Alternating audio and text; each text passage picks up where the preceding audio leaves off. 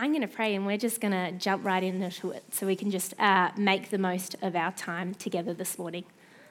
Oh, God, um, we just recognize you as King this morning, Lord. We just recognize you as King. And Holy Spirit, we just invite you into this space to dwell with us this morning. Mm. God, I just pray that the words that I speak this morning are yours and yours alone, God. That they would challenge us, that they would grow us, and ultimately that they would draw us closer to you and to your heart, Lord.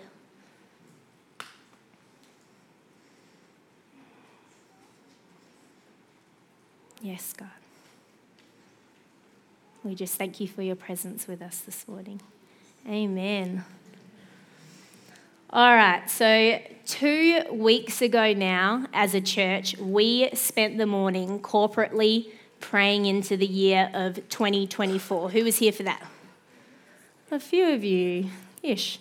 Um, and I had been asked to pray into the space of families, kids, and blessing. And it was really apt because for the last couple of months prior to that, in the, those last months at the end of 2023, and even up until now, I have been journeying with God about those very things. Now, for context sake, my husband Mark, who was leading worship up here this morning, I'm not biased when I say it was amazing. Um, it really was. Um, we we had sold our house back in May of last year. So, May 2023 last year, we sold our house with the heart of wanting to pursue an upgrade for our family. We wanted to find something that would fit our growing family better. We have four beautiful young girls, and we were, need, we were in need of some more space. I also, for our family, just wanted to gain some more financial freedom. I am, my love language is gifts. Okay, my love language is gifts. Okay, and the current financial climate has not been helpful. And so I wanted to have I wanted to have more financial freedom so I could be more generous. Now, at that time, my parents uh, they had just set off on a planned a planned round Australia trip in their caravan for up to 18 months to two years. My dad, he had just retired, and my parents, they had been dreaming into this trip for years. For years. So the timing was super perfect. We would sell our house, we would move into their little three by two whilst they were gone.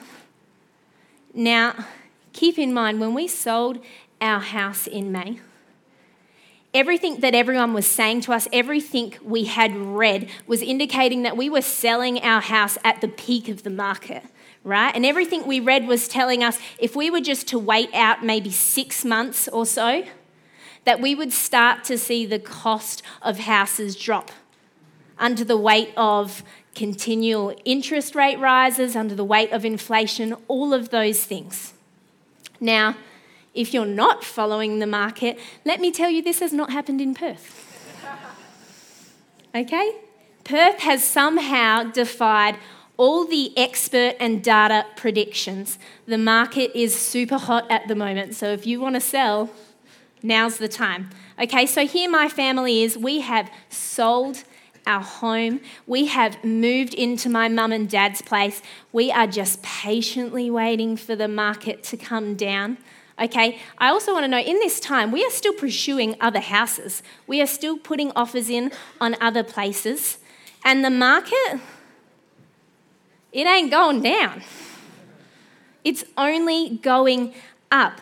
And due to some health concerns and my brother deciding to throw a surprise wedding, um, my mum and dad, who were meant to be caravanning around Australia for 18 months, two years, decided to come home after five months and decided to stay home. Okay? So here we are. My parents are back. It's beautiful. We're living in their home. Okay? And uh, it's not ideal. We've been struggling to secure a new house for ourselves. I think at this point we had put in over 20 offers on different properties. Okay? But the housing market was continuing to skyrocket to the point of us almost being priced out of the market. I'm operating in overwhelm. I am overwhelmed. I am fearful. I am anxious. These are all the big emotions that I'm feeling, and they are competing to take top priority in my mind and in my heart. Safe to say that was not a part of my plan. So, in my quiet place with the Lord, I am questioning Him, right? I am questioning Him. I'm saying, why aren't I seeing your blessing for my family at work itself in my life right now? Why aren't I seeing your fruit in this situation, God? How are you moving in the midst of this? Where are you? Where are you, God? And it was in that place of deep wrestling with the Lord that I was actually finally able to release everything to Him. And when I was able to release everything to Him, it was then that He was able to meet me exactly where I was at. And in His kindness, He just gently began to minister to my heart. And he began speaking to me really about, um, he was painting this picture actually to me about his desire and his heart for my family for the year ahead. And that the more the picture took shape, the more I felt God saying to me, This is not just my heart's desire for your family, but this is my heart's desire for the families in your church and in your city See, God was making it known to me in that moment that He wanted to be releasing more of His blessing in my life. He wanted my household, my children, my family to be experiencing the fullness of His blessing. But not just that, He was wanting to outwork His blessing to its fullest in the lives of you, in the lives of these families in this room right now, but also outside these four walls. He was wanting his blessing to grow on a far larger scale in the lives of the families in our city. See, Father God, He desires to bless you. That should come as no surprise. His very nature is that of a giver. It's His pleasure to delight and bless you, His children, abundantly. If you are a parent in the room, if you are a grandparent in the room, you would understand that, right? Just that desire to bless your children. I know for myself there's something just so innate about wanting the very best for my kids. I don't want just enough for my kids, I want more than enough for my children. I want to see my kids walking in over the top abundance. So it makes sense that Papa God wants to see us, his children, walking in that too. So, why then, if God wants to outwork his blessing to the fullest in our lives, are we not always experiencing it? Why are we not always seeing the fruit of his blessing? But more importantly, I think we need to be asking the question of ourselves what is preventing the flow of God's blessing being outworked in our lives? If he's wanting to outwork it, what's preventing, what's preventing that from taking place? What's preventing that from taking place? Thankfully, God is a kind and loving God, and He makes that answer known to us in Scripture because from the beginning to the end in the Bible, we see God releasing His blessing, right? He releases His blessing over His people, He releases His blessing over His city, He releases His blessing over nations. And you'll find when you read about the Lord's blessing, you'll find that obedience in Him is actually a critical principle in seeing the door fully open to receive His blessing. Blessing and obedience work in tandem in the kingdom. It's in our submission to follow God's simple request. That's where we see without fail his greatest blessings come. Now, if we want to abide in God's blessing and if we want to experience the fullness of his blessing outworked in our life, then we need to be willing to live a life fully surrendered in obedience to him. Let me tell you this morning, we do ourselves a great disservice when we don't prioritize him. When we don't follow his commands, when we don't make space for God to move as he wills. Blessing abides in obedience. Blessing abides in obedience. Abide literally means to dwell in, to remain in, to be, to be held, to be kept. We get to remain in and be immersed in God's blessing when we prioritize Jesus and are living lives first and foremost yielded to Him. If we were to remove that principle of obedience, what would happen to the blessing? What would happen to the blessing? Let's take a look. Adam and Eve, very beginning, right? The book of Genesis. They are living in the garden. Everything was provided for them. They had not just had everything they needed, but everything they wanted in abundance. They were experiencing the blessing of the Lord to its fullest. They were walking side by side with Him daily. But what happened? They disobeyed the command of the Lord. They ate from the fruit of the tree that they shouldn't have. And subsequently, the door to God's blessing begins to shut, doesn't it? They're forced out of the garden. They are cursed to work hard to produce food from the land. Women, we would now experience extremely painful childbirth. Cheers, Adam and Eve. Isn't that great? Isn't that great?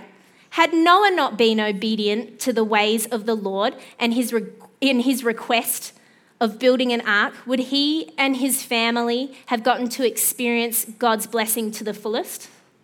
Would he have been spared from God's wrath and saved from the flood? I can just picture Noah right now. It's like the peak of summer. And God's like, build this giant ark. And everyone's like, You're a fool. It is like the peak of summer, 40 degrees. What are you doing? It seems almost weird to be obedient to God asking him to do that because the request almost seems so outlandish. But do you know what was even more outlandish? The blessing. When he was obedient in doing that, the blessing that he and not just himself but his family got to walk in. Had, Mo, had Moses, sorry, not obeyed what God had instructed him to do, would the Israelites have got to experience the fullness of God's blessing and been led out of captivity in Egypt the way that they had been? Now, we, we don't live under the law of Moses anymore. I understand that. The old covenant, it was nailed to the cross with Jesus, and we live under the new covenant of grace but that doesn't excuse us from the commission Jesus has given us. Even in the New Testament, we are called to obedience in Christ. Jesus himself says in Luke 11 28, Blessed are those who hear the word of God and what? Obey it. That's right. John 14 15, If you love me, you'll obey my commands. Grace doesn't negate the fact that we have a kingdom assignment to walk in holiness, to follow the commands of the Lord, to make disciples, to bring heaven to earth, to live a sustained life of godliness. Now, let me be very clear salvation comes through faith alone. Scripture is very, very clear about that. But blessing abides in our obedience to Him. Now, if you have your Bibles with you this morning, I'm just going to read um, verses 1 to 11 from Luke chapter 5.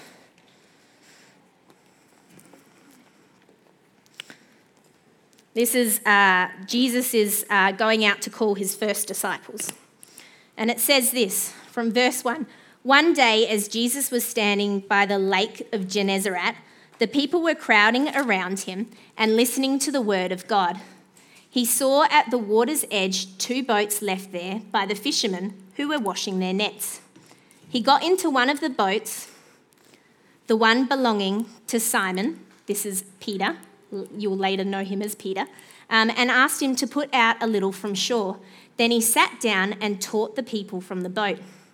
When he had finished speaking, he said to Simon, Put out into the deep water and let down the nets for a catch.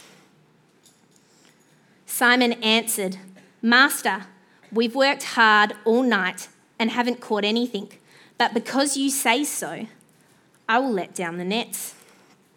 When they had done so, they caught such a large number of fish that their nets began to break. So they signaled their partners in the other boat to come and help them. And they came and filled both boats so full that they began to sink. When Simon Peter saw this, he fell at Jesus' knees and said, Go away from me, Lord, I'm a sinful man. For he and all his companions were astonished at the catch of fish they had taken, and so were James and John, the sons of Zebedee, Simon's partners. Then Jesus said to Simon, don't be, afraid, don't be afraid. From now on, you will fish for people. So they, they pulled their boats up on shore, left everything, and followed him. Peter, he is a seasoned fisherman. He has worked hard the entire night for a catch, but has returned empty handed. He's returned empty handed. Now, Jesus, he enters the scene he is no fisherman. That is not Jesus' skill set, albeit he is a fisher of men, but he is no fisherman. And Jesus comes and he asks Peter to go fishing again, to let his nets back down. And what's Jesus' response?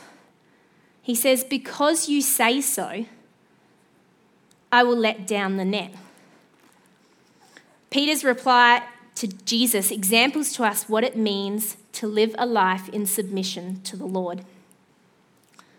And notice what happened as a result of Peter's obedience. Jesus demonstrated his power and his sovereignty. Peter and his partners may not have started the day off thinking their efforts, you know, they had, sorry, Peter and his partners had started the day off thinking that their efforts had yielded nothing nothing, but they ended the day in complete amazement because they had pulled in not one, but two boatloads overflowing with fish. See, often God's greatest blessings come as a result of our willingness to step out in faith to his call. Suppose Peter had said, Hey, sorry, I'm actually really busy cleaning my nets right now. Maybe you should ask the people in the boat next to me. Or what if he'd been like, actually, I've already gone fishing today, it was not successful. I'm not really keen to go back out and do that again. It just seems like a waste of my time. If Jesus had said anything other than yes to Jesus, he would have missed out on the greatest fishing experience of his life.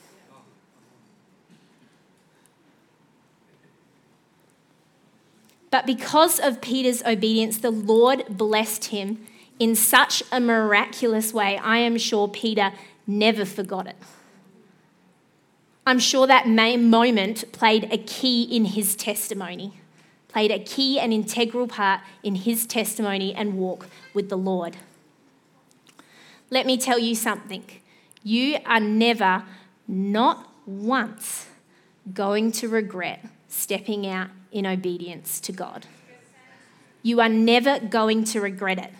It has me thinking of that saying, you know, you miss 100%, you miss 100% of the shots you don't take. The only regret you'll ever have, the only regret you'll ever have is not listening to his still small voice. I just want you to think about it for a minute. How much breakthrough have you seen in your life, in the life of those around you, in the life of this church, in the space of healing? In the space of deliverance, in any area really where you've felt stuckness, right?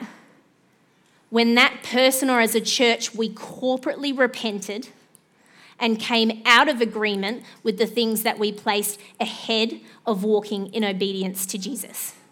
How many of your testimonies of our church's testimonies, of my testimonies, are rooted in blessings we have received because of our obedience in prioritizing Jesus' will in our lives. I would hedge a guess that every single one of them is rooted in your obedience in walking side by side with the Lord. Obedience always leads to blessing, and God reinforces that principle through Jesus, through his life, and through his sacrifice for us. See, Jesus' victory at the cross required him to live a blameless life, surrendered to obedience, surrendered to obedience and to the will of the Father. In order for Jesus to make salvation accessible and available to us, he lived a life completely yielded to the will of the Father. He was blameless in every way and deserving of the fullness of God's blessing because of his righteousness. And yet, Jesus willingly sacrificed himself, taking the punishment of death intended for us because of our disobedience and in doing so, he actually brought us the ultimate blessing. He brought us righteousness through faith. He opened the door for us to enter back into covenant with the Father. He brought us the gift of eternal life. Hebrews 5 9 to 10 says this Although he was a son, he learned obedience through what he suffered, and being made perfect, he became the source of eternal salvation to all who obey him.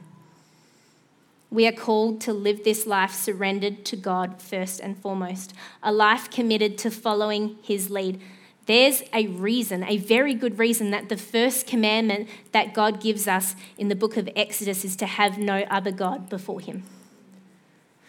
And there's a reason in Jesus' ministry that he affirms this when he declares that the greatest commandment is this to love the Lord your God with all your heart, and with all your soul and with all your mind. For us to prosper in blessing, we need to pick up our cross and follow Jesus daily.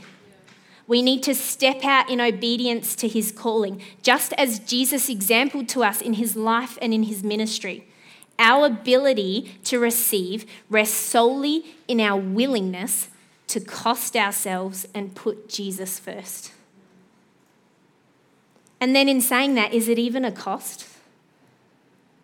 Because the reward is far greater. When Jesus isn't seated in the place of highest priority in our lives, we impede the flow of God's blessing.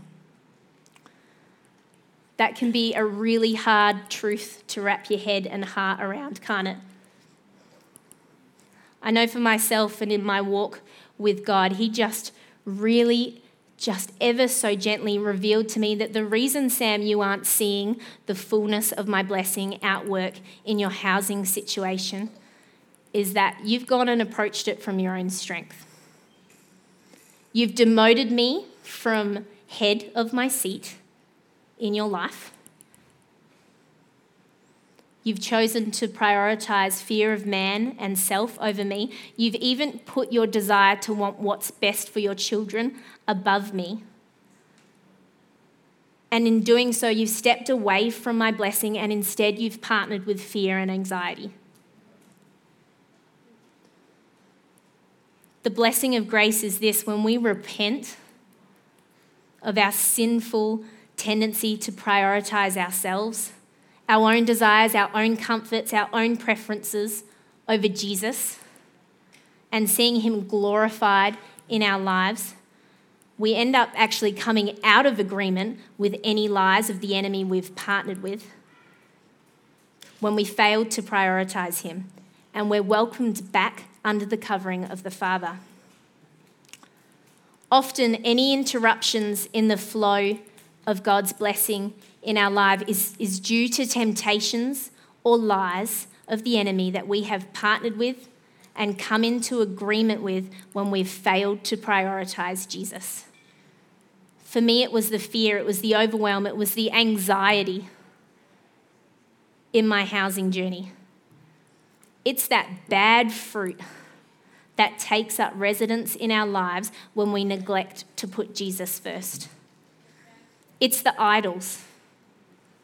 It, it is anything, absolutely anything you have put in a place of importance above the Lord, whether good or bad. It could be temptations, absolutely, but it could be your spouse. It could be the relationship you have with your kids. It could be your ambition. It could be your hobbies. Only when we prioritize Jesus and are willing to live life fully surrendered in obedience to Him do we completely, completely open that door to His blessing. And it's only then that we get to see the fruit of His kingdom outwork in our lives in a far greater measure. So I just want to encourage you this morning and challenge you this morning. If you are wanting to step into a greater measure of God's blessing for your life, you need to lay your priorities and your desires before Him, and you need to let Him reshuffle them. You need to let God reorder them so that each area of your life better reflects His will and His heart for the kingdom. Allow God to clear out the clutter and make way for Jesus. We sung it this morning Jesus is the only one that matters. Jesus is the only one that matters. If you're able, I would love uh, for you to stand with me this morning while I close in prayer.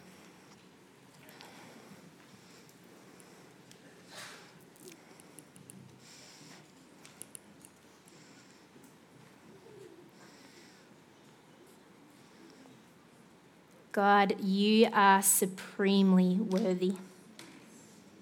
You are so worthy, God, and we just desire for you to be glorified in us and through us. So, God, we just ask for your help in clearing out the clutter in our lives to make room for you,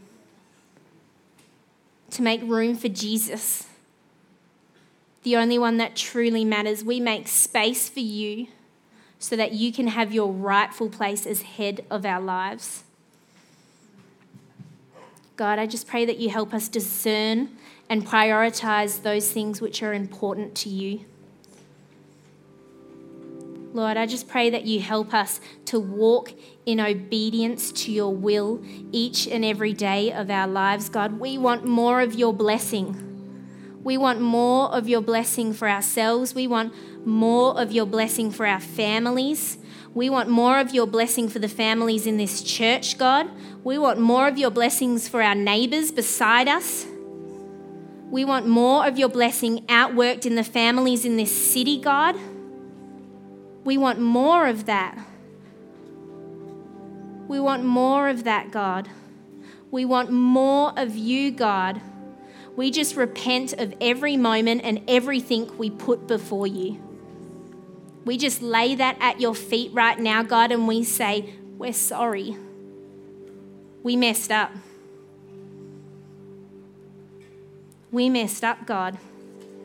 We just invite you back in to take your rightful place as head in our lives, as head of our family, God. We want to submit to your will, God. We want to see your kingdom come in greater measure, God. And so we put our hand out, God, and we say, We just want to partner with you. We want to re enter back into partnership with you, God.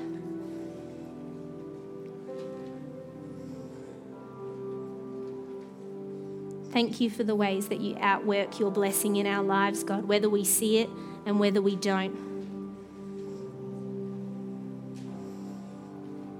We know that you are King, that you are supreme, that you reign over all things, God. We thank you that you go before us and that you come behind us, that you walk beside us. I just pray that you give us the courage to step out every day in obedience to you. We love you, God. We love you, we love you, we love you. In Jesus' name, amen.